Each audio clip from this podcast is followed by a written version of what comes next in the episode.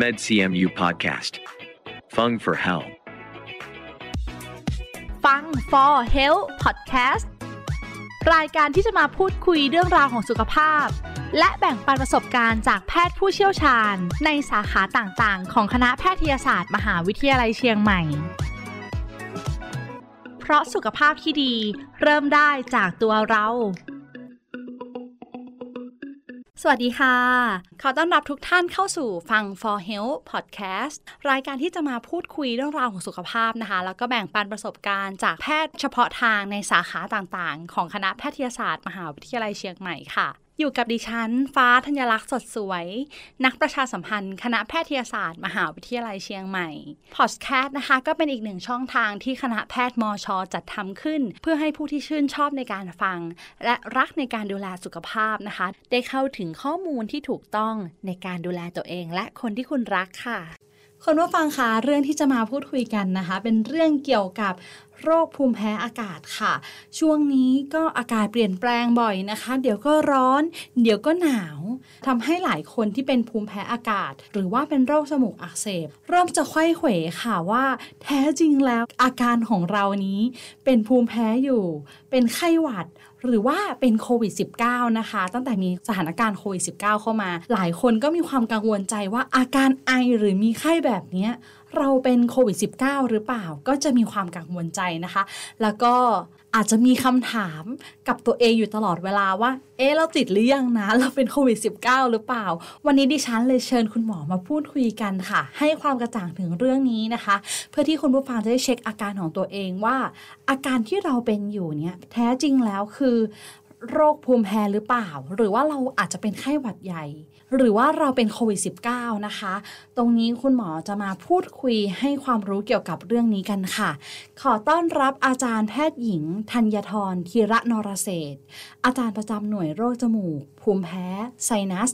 ภาควิชาโสตสอนาสิกวิทยา คณะแพทยศาสตร์ มหาวิทยาลัยเชียงใหม่ค่ะ สวัสดีค่ะ สวัสดีค่ะ ค่ะ วันนี้โชคดีค่ะ เราจะได้มา รู้ถึงความชัดเจนของอาการเหล่านี้จริง ๆ แล้วนะคะ อย่างที่เกรินเข้ารายการค่ะ บางคนก็แค่มีอาการเล็กๆ น้อยๆเกี่ยวกับตัวเองก็กังวลว่าเอ๊ะติดหรือยังนะ เป็นโควิดหรือเปล่า หรือว่าจริง ๆ แล้วเป็นภูมิแพ้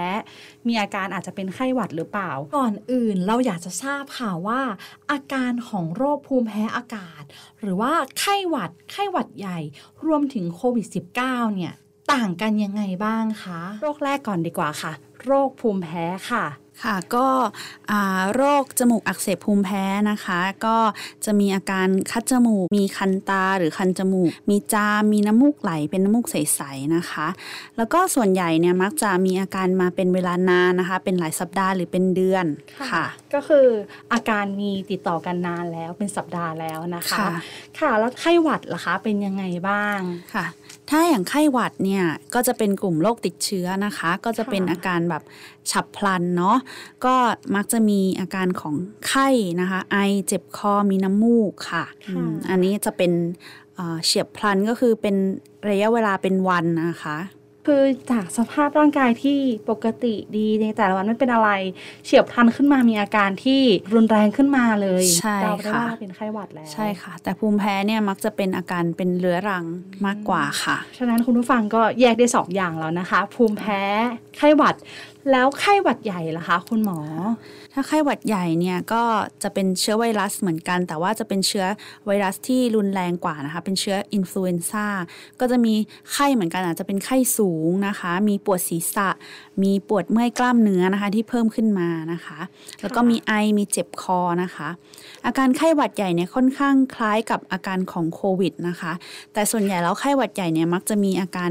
ทางเดินหายใจส่วนบนที่จมูกที่คอมากกว่าแต่ถ้าโควิดเนี่ยมักจะมีอาการทางเดินหายใจส่วนล่าง มีอาการหอบเหนื่อยมีอะไรอย่างนี้ร่วมด้วยค่ะ ก็คือไข้หวัดใหญ่เนี่ยใกล้เคียงกับอาการของโควิด -19 มากที่สุดแล้ว ใช่ค่ะ เพราะฉะนั้นคนที่มีโรคประจำตัวก็คือโรคภูมิแพ้เนี่ย อาจจะยังไม่น่ากังวลเท่าคนเป็นไข้หวัดใหญ่ อาจจะคิดว่าเป็นโควิดได้ง่ายใช่กว่าค่ะอาใช่การไหมคะอาการค่อนข้างคล้ายคล้ายกันนะคะแต่ก็อ่าการวินิจฉัยก็คือต้องตรวจเพื่อแยกโรค การวินิจฉัยก็คล้าย ๆ กันเลยก็คือการสวอป ตรวจดูอะค่ะ อย่างอาการของโควิดนะคะ คุณหมอ โควิดก็จะมีเป็นอาการติดเชื้อไวรัสเหมือนกันนะคะ แล้วก็ค่ะมีอาการเฉียบพลัน ก็จะมีไข้เหมือนกันเนาะมีไอเจ็บคอนะคะ อาจจะเป็นไอแห้งๆนะคะ แล้วก็มีอาการปวดเมื่อยเนื้อตัวมีเมื่อยล้านะคะ แล้วก็อาจจะมีหายใจเหนื่อย แล้วก็อ่าอีกอย่างหนึ่งก็คือจมูกไม่ได้กลิ่นค่ะก็เพิ่มเข้ามาตรงค่ะนี้นะคะค่ะผู้ฟังหลายคนที่เริ่มมีอาการก็จะได้สังเกตตัวเองนะคะ ค่ะก็อย่างที่บอกไปนะคะก็คืออโรคจมูกอักเสบภูมิแพ้เนี่ยมันจะไม่ใช่โรคติดเชื้อนะคะ ถ้าโรคจมูกอักเสบภูมิแพ้เนี่ยมันจะเป็นโรคที่เกิดจากภูมิคุ้มกันในร่างกายมันไวเกินเนาะแล้วก็เกิดปฏิกิริยาต่อสารก่อภูมิแพ้นะคะค่ะก็สารก่อภูมิแพ้ก็ไม่ว่าจะเป็นฝุ่นไรฝุ่นหรือว่าพวกแมลงสาบ พวกละอองเกสรหรือสัตว์เลี้ยงอะไรอย่างเงี้ยนะคะ หรือบางคนก็แพ้อากาศนะคะ เมื่อเจอสิ่งกระตุ้นแล้วจะเกิดอาการขึ้นมาเนี่ยค่ะ ก็คือเป็นคัดคันจามน้ำมูกไหลอย่างเงี้ยค่ะ แล้วก็ ถ้าไม่มีติดเชื้อร่วมด้วยก็จะไม่มีไข้ไอเจ็บคออ่อนเพลียนะคะ แต่โควิดเนี่ยมันเป็นโรคติดเชื้อนะคะ อย่างที่บอกไปเนาะเชื้อไวรัสก็แน่นอนว่าจะมีไข้ แต่บางคนก็อาจจะไม่มีอาการก็ได้นะคะค่ะแต่ถ้ามีอาการเนี่ยก็จะมีไข้มีไอเจ็บคออ่อนเพลียมีจมูกไม่ได้กลิ่นค่ะ ส่วนจมูกอักเสบภูมิแพ้เนี่ยถามว่าจมูกไม่ได้กลิ่นได้ไหมก็คืออาจจะเจอได้ แต่ว่าไม่ได้เป็นฉับพลันนะคะค่ะหรือว่าถ้ามีโรคไซนัสอักเสบร่วมด้วย เป็นแบบเรื้อรังก็อาจจะมีจมูกไม่ได้กลิ่นด้วยได้ค่ะ แต่โควิดเนี่ยก็คือมักจะ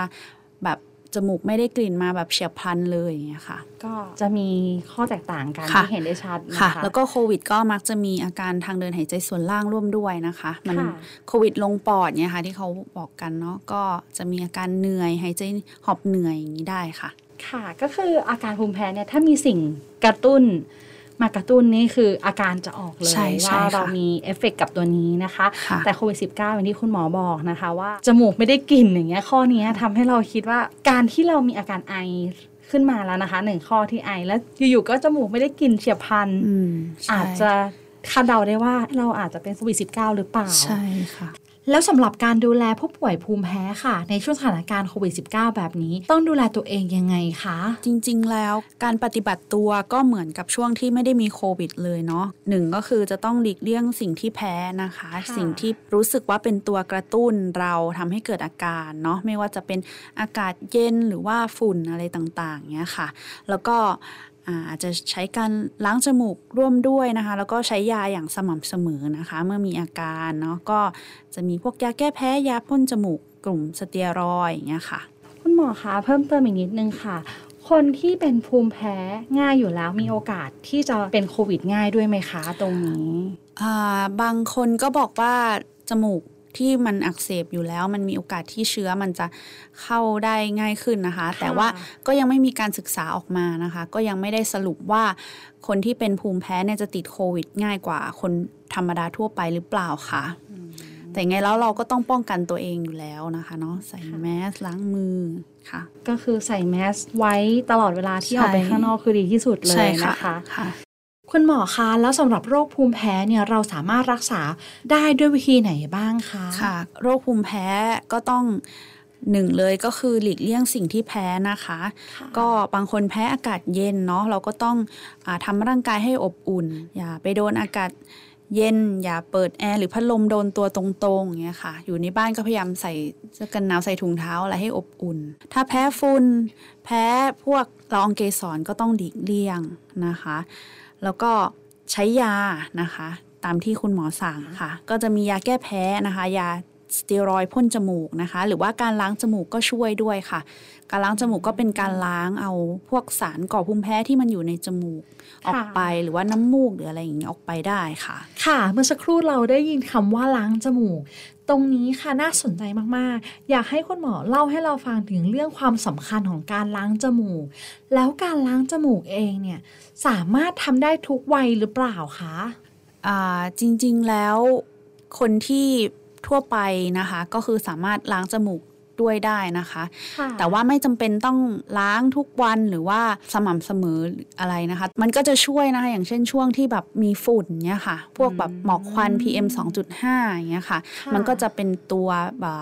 ทำให้จมูกเราแบบอักเสบได้เนาะทำให้มันระคายเคืองจมูกนะคะค่ะก็ฝุ่นละอองใช้ต่างๆใช่ค่ะ ก็คืออาจจะใช้การล้างจมูกช่วยด้วยได้ค่ะ ค่ะแล้วการล้างจมูกเองเนี่ย เราทำได้ตั้งแต่อายุเท่าไหร่คะคุณหมอ จริง ๆทำได้ตั้งแต่เด็กเลยนะคะ ก็คือเด็กเล็กสองขวบอะไรอย่างนี้ก็ทำได้นะคะเนาะเวลาที่เอ่อน้องเป็นหวัดมีน้ำมูกเงี้ยค่ะ อาจจะสั่งออกมาไม่เป็นเงี้ยค่ะ ก็ใช้การล้างจมูกได้ค่ะ แต่ว่าเอ่อการล้างจมูกในเด็กกับผู้ใหญ่มันก็ต่างกันนิดนึงเนาะเพราะว่าค่ะถ้าในเด็กเนี่ยก็คือ ล้างก็ควรต้องระมัดระวังไม่ให้อ่าบีบแรงเกินไปนะคะ น้ำน้ำเกลืออาจจะเข้าไปที่หูได้นะคะ เพราะว่าหูของเด็กอ่าตัวท่อปรับความดันของหูเนี่ยค่ะ ที่มันเชื่อมกับจมูกเนาะมันค่อนข้างจะเป็นแนวขนานนะคะ ถ้าผู้ใหญ่ก็จะเป็นแนวเฉียงขึ้น น้ำค่ะมันจะเข้าหูยากขึ้นนะคะ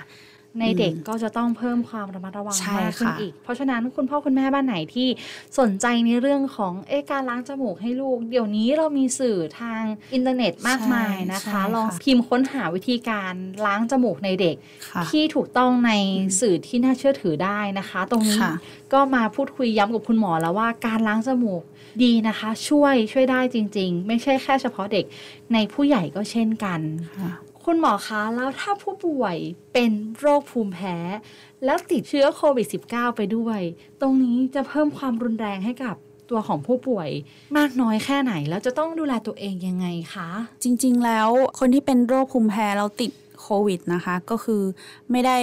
อ่าที่จะเพิ่มความรุนแรงของโควิดนะคะค่ะส่วนการดูแลตัวเองเนี่ยก็คือให้ใช้ยา ต่อไปนะคะ ใช้ยาถ้ามียาพ่นจมูกอยู่เดิมก็ให้ใช้ยาต่อได้ไม่ต้องหยุดยานะคะ ยาเดิมที่ใช้อยู่ใช่ค่ะก็ยังใช้ได้อยู่ค่ะใช่ค่ะ ล้างจมูกอย่างเงี้ยค่ะ ช่วยช่วยได้ค่ะ แบบนี้การวินิจฉัยโรคภูมิแพ้ เราสามารถวินิจฉัยยังไงบ้างคะวินิจฉัยโรคภูมิแพ้นะคะเอ่อโดยเฉพาะโรคจมูกอักเสบภูมิแพ้นะคะ ก็จะวินิจฉัยจากอาการนะคะค่ะแล้วก็อ่า จากประวัติเนาะอาการก็อย่างที่บอกไปเนาะมีคัดคันจามน้ำมูกไหลนะคะ แล้วก็ประวัติก็คือมีสารกระตุ้นนะคะที่จำเพาะนะคะที่เวลาเจอเนี่ยก็จะกระตุ้นให้เกิดอาการนะคะ ส่วนถ้ารักษาไปแล้วเนี่ยไม่ดีขึ้นนะคะ หรือไม่แน่ใจว่าแพ้ตัวไหนก็จะมีการตรวจภูมิแพ้นะคะ ไม่ว่าจะเป็นการทำสกินเทสก็คือการที่หยดตัวสาร ก่อภูมิแพ้ที่สกัดออกมานะคะค่ะลงบนท้องแขนแล้วก็ใช้เข็มสกิดนะคะบริเวณใต้ผิวหนังนะคะ ถ้าเกิดเป็นผื่นนูนขึ้นมาก็แสดงว่าแพ้ตัวนั้นนะคะ อีกวิธีนึงก็จะมีการเจาะเลือดนะคะ ดูค่ะในน้ำเหลืองนะคะ ดูว่าเรามีอ่าภูมิที่แพ้ต่อสารก่อภูมิแพ้ตัวไหนหรือเปล่าค่ะ เพราะฉะนั้นผู้ฟังที่มีอาการเป็นโรคภูมิแพ้อยู่แล้ว เป็นกลุ่มผู้ป่วยโรคภูมิแพ้อยู่แล้ว ก็ต้องดูแลตัวเองให้ดีขึ้นอีกค่ะนะคะ ยิ่งมี โรคโควิด -19 เข้ามาแล้วในสภาพอากาศที่เปลี่ยนแปลงค่ะฉับพลันเดี๋ยวร้อนเดี๋ยวหนาวแบบนี้นะคะค่ะก็ต้องดูแลตัวเองให้ดีขึ้นอีกขั้นหนึ่งเลยนะคะ ตั้งแต่มีการสวมหน้ากากมา ผู้ป่วยภูมิแพ้หลายคนมีอาการที่ดีขึ้นค่ะ ตรงนี้เป็นตัวพิสูจน์ได้นะคะว่าใส่ยังไงก็ดีกว่า ใช่ค่ะ ป้องกันโควิดด้วยเนาะแล้วก็ทำให้ป้องกันอาการกำเริบของโรคภูมิแพ้ด้วยนะคะ ค่ะ สุดท้ายนี้ค่ะ อยากให้คุณหมอฝากอะไรถึงผู้ฟังที่กำลังฟังพอดแคสต์อยู่บ้างคะค่ะ ก็คือตอนนี้นะคะสถานการณโควิดนะคะก็ยังน่าเป็นห่วงอยู่นะคะค่ะก็ในเชียงใหม่เราเนี่ยยอด ผู้ติดเชื้อนะคะ ที่ confirm แล้วก็ประมาณร้อยกว่าเนาะ PCR positive ส่วน ATK positive ก็ยังแบบ 300 อะไรอย่างเงี้ย 400 รวมๆกันก็วันละ 4 ถึง 500 ก็ยังเยอะอยู่นะคะ ฉะนั้นก็อยากให้ทุกคนเนี่ยป้องกันตัวเองนะคะอ่าใส่แมสนะคะ ก็ถ้าให้ดีก็อาจจะต้องใส่แมสสองชั้น หรือว่าใส่ N95 นะคะ งดไปอยู่ในที่สถานที่แออัดนะคะ แล้วก็ งดรับประทานอาหารร่วมกันเนาะล้างมือสม่ำเสมอนะคะ แล้วก็เข้าถึงวัคซีนให้เร็วที่สุดนะคะ ถ้าใครที่ฉีดแล้วก็ให้ไปฉีดเข็มกระตุ้นด้วย เพื่อป้องกันไวรัสที่กลายพันธุ์มาเรื่อยๆนะคะ ส่วนช่วงนี้สำหรับคนที่เป็นโรคภูมิแพ้นะคะ ช่วงนี้ก็อากาศหนาว คนที่แพ้อากาศเนี่ยก็อยากจะให้รักษาสุขภาพนะคะพยายามรักษาร่างกายให้อบอุ่นแล้วก็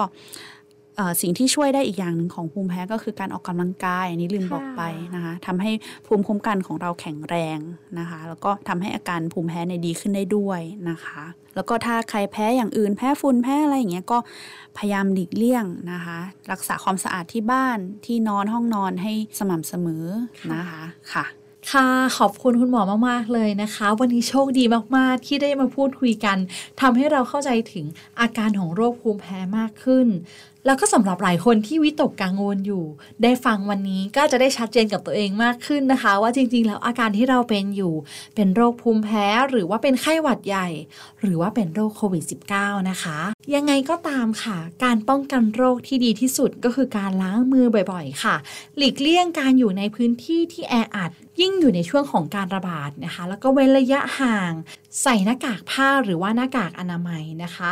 ที่สำคัญที่สุดเลยค่ะ หากผู้ฟังมีโอกาสได้รับวัคซีนโควิด -19 รวมถึงวัคซีนป้องกันไข้หวัดใหญ่นะคะ ก็สามารถทำให้ห่างไกลจากโรคต่างๆ ได้เช่นกันค่ะ วันนี้ได้ข้อมูลที่เป็นประโยชน์อย่างมากเลยค่ะ ต้องขอขอบพระคุณอาจารย์แพทย์หญิง ธัญทรธีระนรเศษนะคะ อาจารย์ประจำหน่วยโรคจมูก ภูมิแพ้ไซนัส ภาควิชาโสตสอนาสิกวิทยา คณะแพทยศาสตร์ มหาวิทยาลัยเชียงใหม่ค่ะ ขอบคุณและสวัสดีค่ะ สวัสดีค่ะและขอขอบคุณผู้ฟังทุกท่านที่อยู่ด้วยกันตรงนี้ค่ะ นอกจากนี้นะคะ ผู้ฟังยังสามารถติดตามข่าวสารของคณะแพทยศาสตร์ มหาวิทยาลัยเชียงใหม่ ได้อีกหลากหลายช่องทางค่ะ ไม่ว่าจะเป็นบนเว็บไซต์ Facebook YouTube Twitter Telegram Instagram Podcast เพียงพิมพ์คำที่ช่องค้นหาว่า med cmu นะคะ med cmu เพียงเท่านี้ค่ะ ก็จะมีข้อมูลเกี่ยวกับการดูแลสุขภาพอีกมากมายเลยค่ะสำหรับวันนี้นะคะ ต้องลาทุกท่านไปก่อน ครั้งหน้าจะเป็นเรื่องอะไร อย่าลืมติดตามกันต่อนะคะ สวัสดีค่ะ MedCMU Podcast Fung for Health เพราะสุขภาพที่ดี เริ่มได้จากตัวเรา